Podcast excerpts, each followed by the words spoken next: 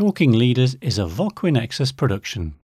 We help leaders who want people to really hear what they have to say.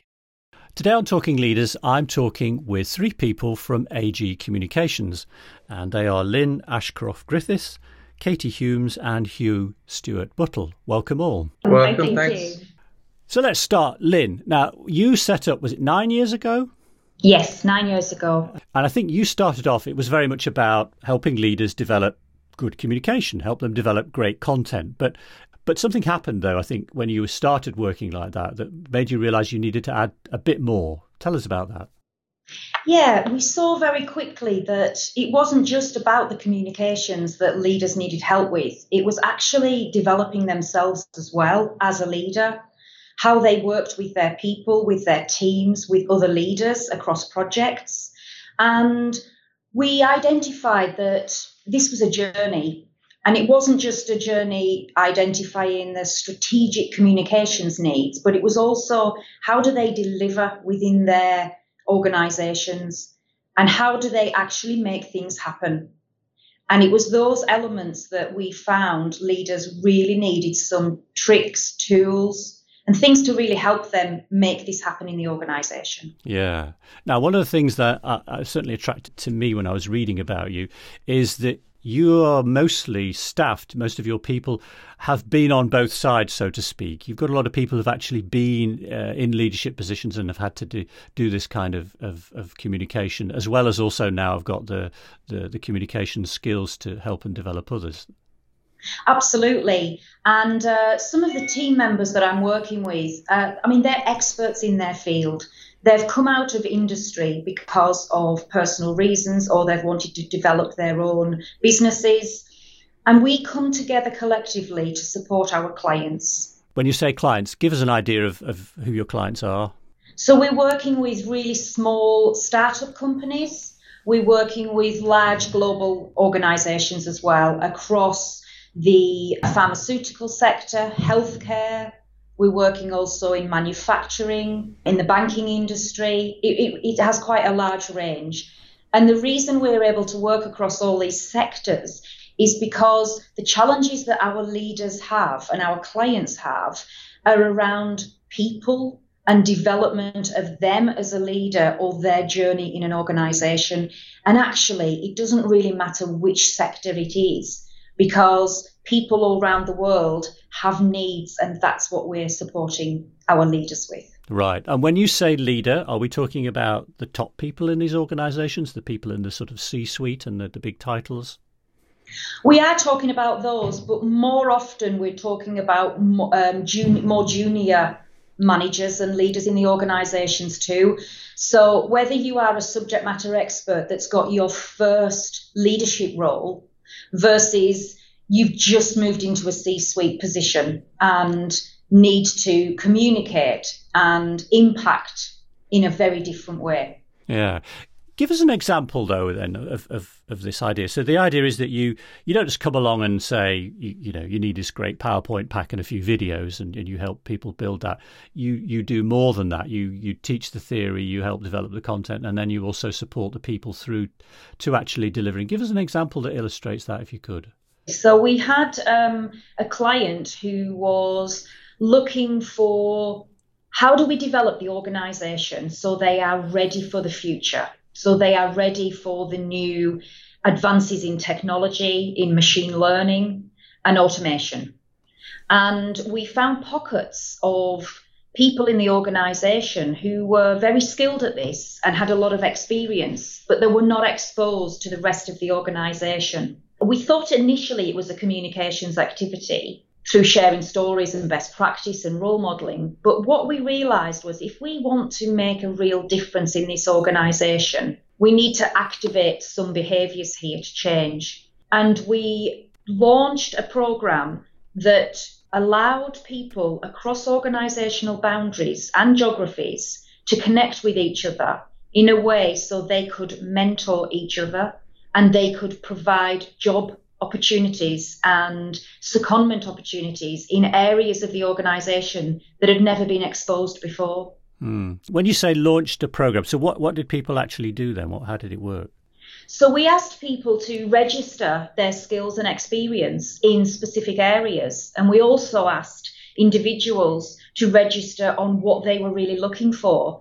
And it was almost like a, a dating app where we connected people across the organisation based on their skills and needs. And we connected them into mentor relationships across the organisation. Uh-huh. Wow. Wow. It, it, it worked, I'm assuming.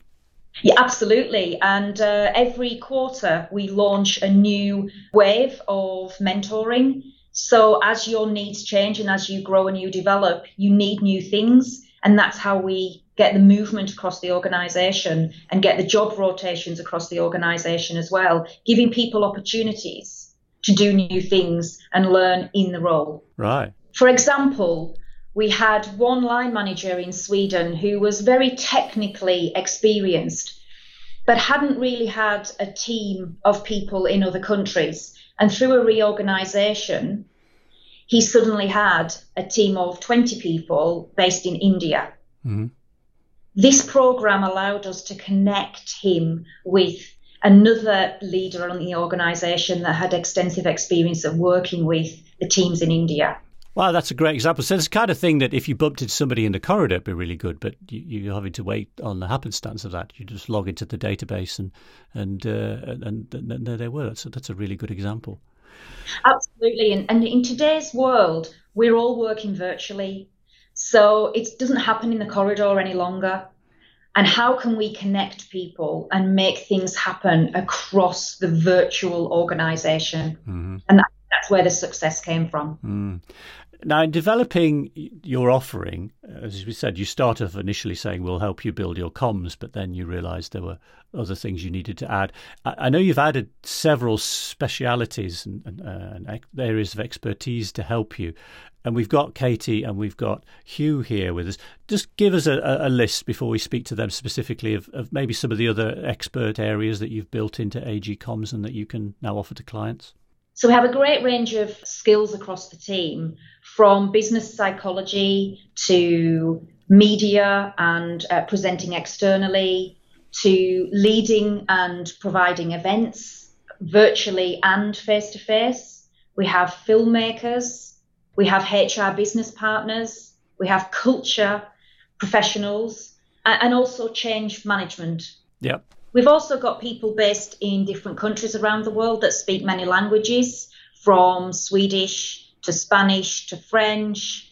We even have Scottish and British Sign Language to our skill set. Really? Wow, that's fascinating. Yeah, that's very interesting. All right, let's look at some of the areas in, in detail. And because we've got Katie and Hugh with us, let's focus on psychology and then transformation and change. If I could turn to Katie. So, Katie, you're a business psychologist, yeah? That's right, yeah. So what does that mean? Does that mean that you go in and put people on the couch and do a bit of psychotherapy or not? Funnily enough, that's what a lot of people imagine I do, but yeah. It's actually very far from what I actually do. So rather than taking a Freudian approach and, and asking people to sit down and talk about their parental relationships, when you're working in businesses, it's much more about uh, understanding what people's drivers are, what their motivations are, um, and helping both organizations and individuals to maximize performance in a really meaningful way. Mm. So a lot of the time what I do with A G Comms is I'm the, the analysis behind the solution. So I come in and I take the information that the organisation have to hand, or sometimes we might go in and seek some information through interviews or questionnaires. I get an understanding of where they are at the moment, where they would like to move to, and help them to find the rationale and the support to understand which pathway is most relevant for them and likely to give them success. Okay. Can you give us an example of... Not long ago, we did a big project with a company who had a problem with their workers going native whenever they went into a partner or client organisation. So they were uh, a lot of engineers and technical people who would go in and work on site for a client. And when they did that, they would change their, their LinkedIn profile so that they were suddenly looking like they were employees of the client organisation rather than the actual parent organisation. They stopped communicating with their host organisation. And there was just a, a real kind of problem here where they didn't have that identity with their parent organisation once they went into a client organisation. So what we did was we went in and we we ran some analysis. We got some of their organisational metrics.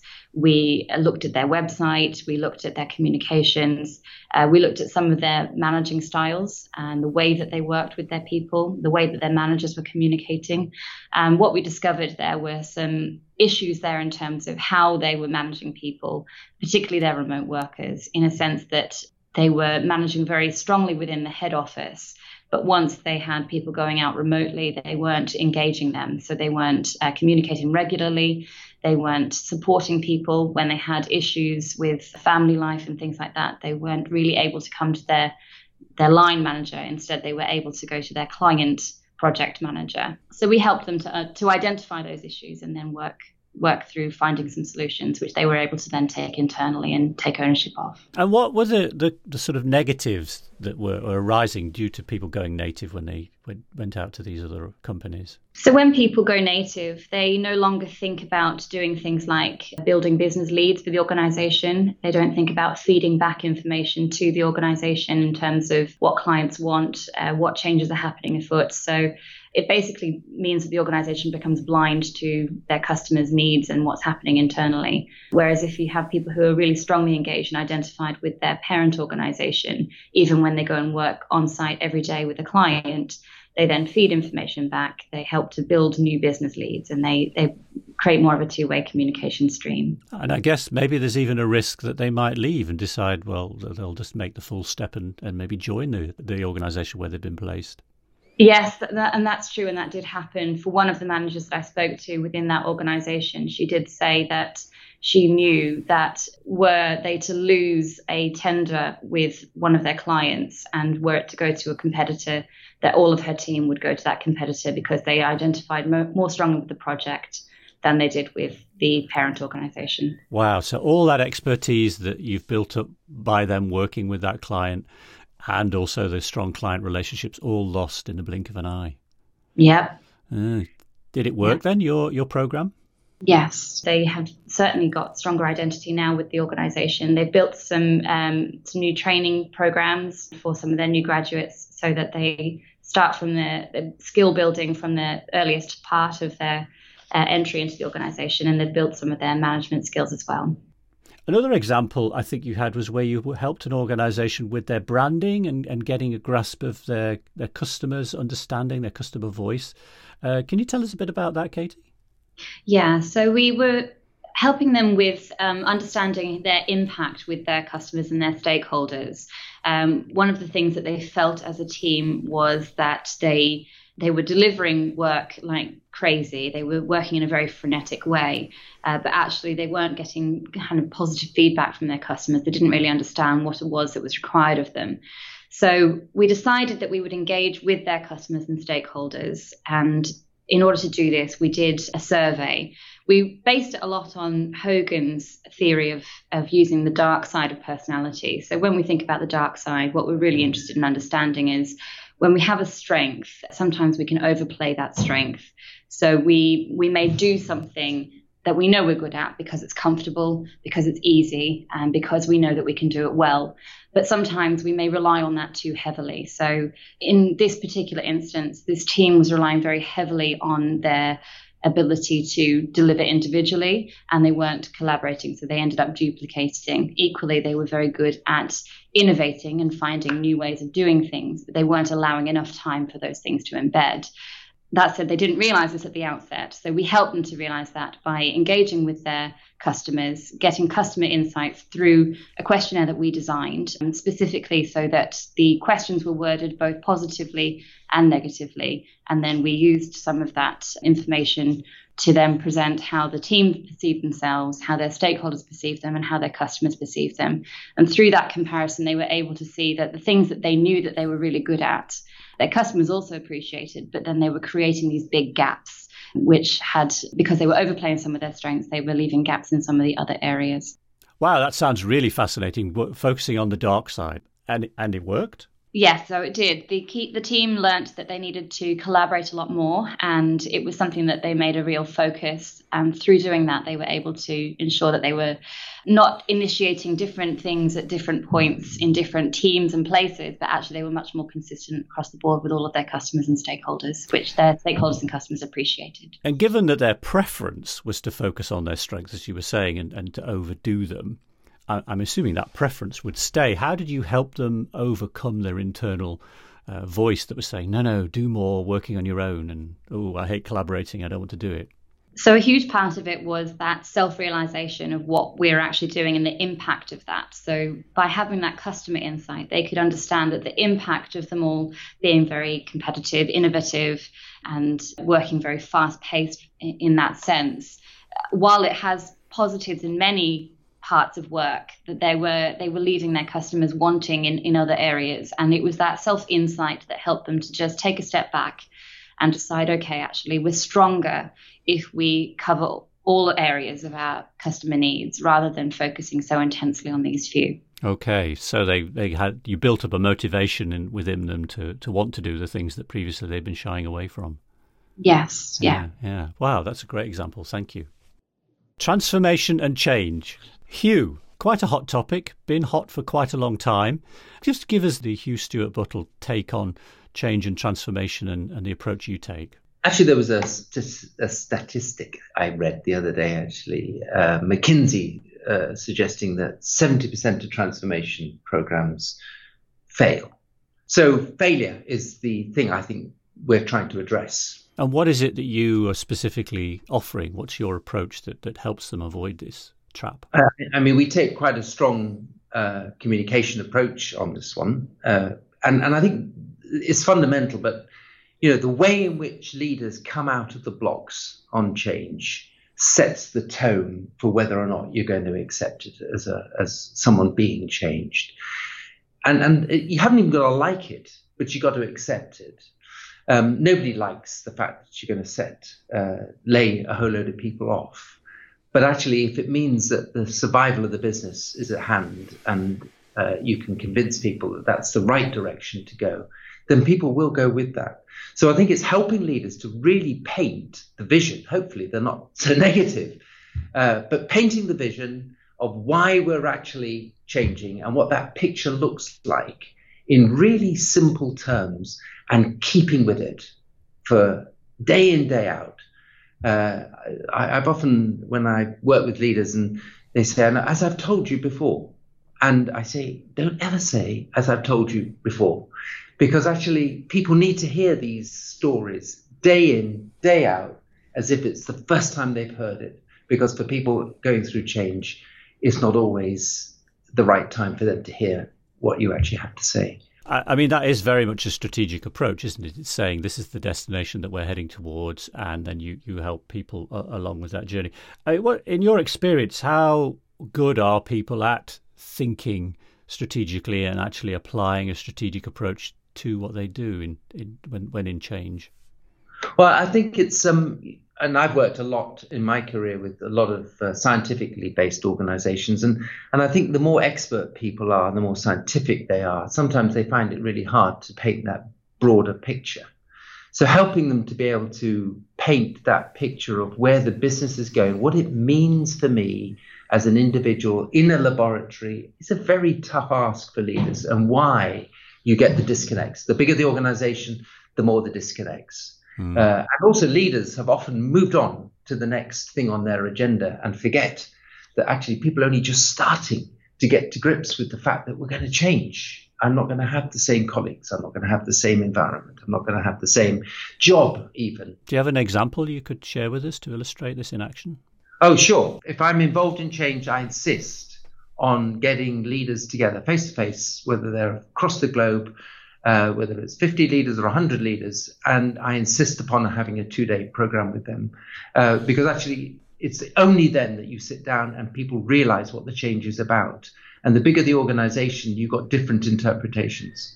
So having that real fundamental uh, agreement on what we're trying to do in this change, what my role is, how we're going to roll it out, what the time is, are we energetic enough to do that, is the only way you can get these things, in my experience, to really move with momentum. Right, right. And um, so, and I'll, I'll break that down a little bit more, because actually when we when when I've done that in the past, uh, and um, you bring leaders together, I, I will also get them to understand their own communication style. And I want to link back to what one of the things that Katie said actually on this thing. I, I, I remember well one particularly, they'd all done this little survey on what their style was. Okay, and there was one guy who was very, uh, his style was very warm. He was, he, he liked to be very friendly with people.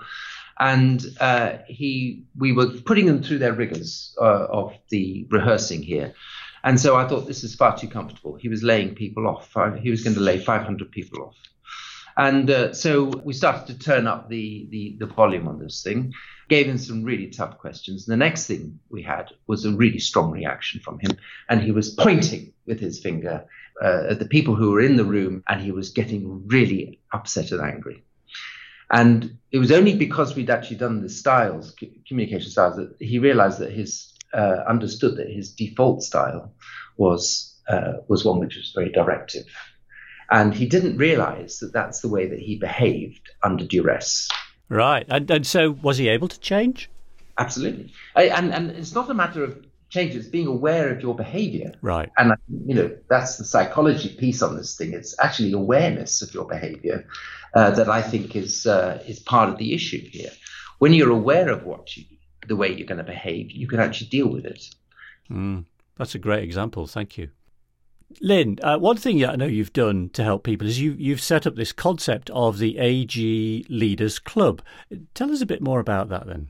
So this is an opportunity for individuals and teams to come and get some help from the people in A G Comms uh, that have that have delivered all of these things before and, and come across some of these challenges. Mm. So this is practical tools and tips of how to be a leader in certain scenarios. Okay. And whether this is for leading yourself, whether this is for leading other people, other leaders and other projects, or if this is leading the organisational change and transformation. So is this some kind of gentlemen's club then, where we all turn up and sit around in leather chairs and smoke cigars, or something different?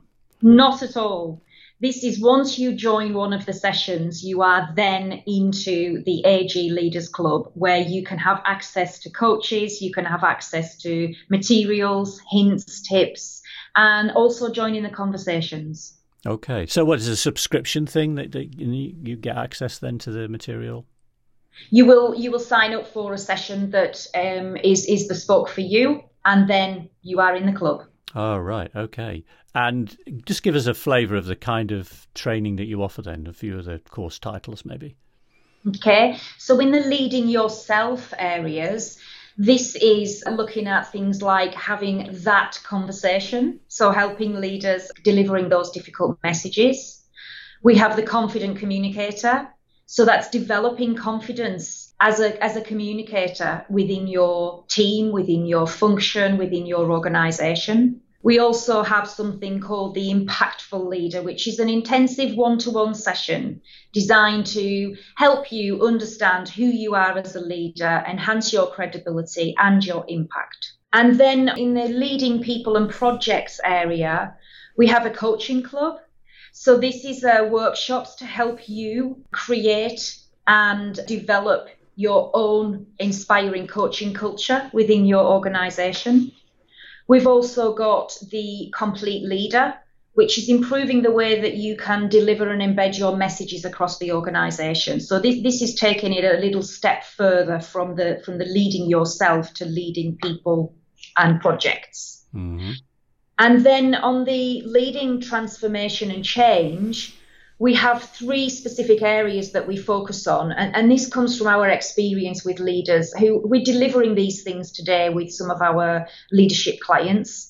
There's the trusted leader. So that's identifying skills to make you a trusted, effective communications leader during times of change. We've also got the culture club, which I quite like. Hmm. Um, This is looking at how to create positive and effective culture change and strategies that are fit for the future across your organisation. Mm. And this is just the high level, um, here's how to think and deliver a strategy. But but but these are the these are the little stepping stones along the way as well that you will see progress and how, how to get things moving in the organisation. So is the club active now, Lynn? I mean, can people join now? Absolutely. The club is active because we're delivering all of these programmes in our existing client groups at the moment. What's new for us is that we're sharing this outside of our clients. So this is available now for anybody to come and join, whether you're an individual wanting to develop yourself or whether you are a team within an organisation that needs some support. Great. And it's it's completely bespoke because everybody's needs are different, but the skills and the journey and the tips actually are very consistent agro- across different groups of people, ad- across different cultures. And that's what we're seeing. We, we're giving advice and hints and tips to be used that, that is consistent across people, regardless of what environment you're coming from. But understanding that and And applying that in your own environment is, is the areas that we really help you with. Yeah, yeah, good. Okay, thank you. So if someone wants to know more about uh, A G Comms and in particular the, the A G Leaders Club, uh, how do they find that out? Please get in touch with us. We're on LinkedIn. We are A G Comms. We're on Twitter. And um, we, we can also go to our website, which is a g communications dot co dot u k. Brilliant. And I'll put that in the show notes as well for people. Well, thank you, folks, for talking with me this morning. I'd like to say thank you to Lynn Ashcroft-Griffiths, Katie Humes and Hugh Stewart-Buttle of A G Communications. It's been great. Thank you, Paul. Thank you. Thank you.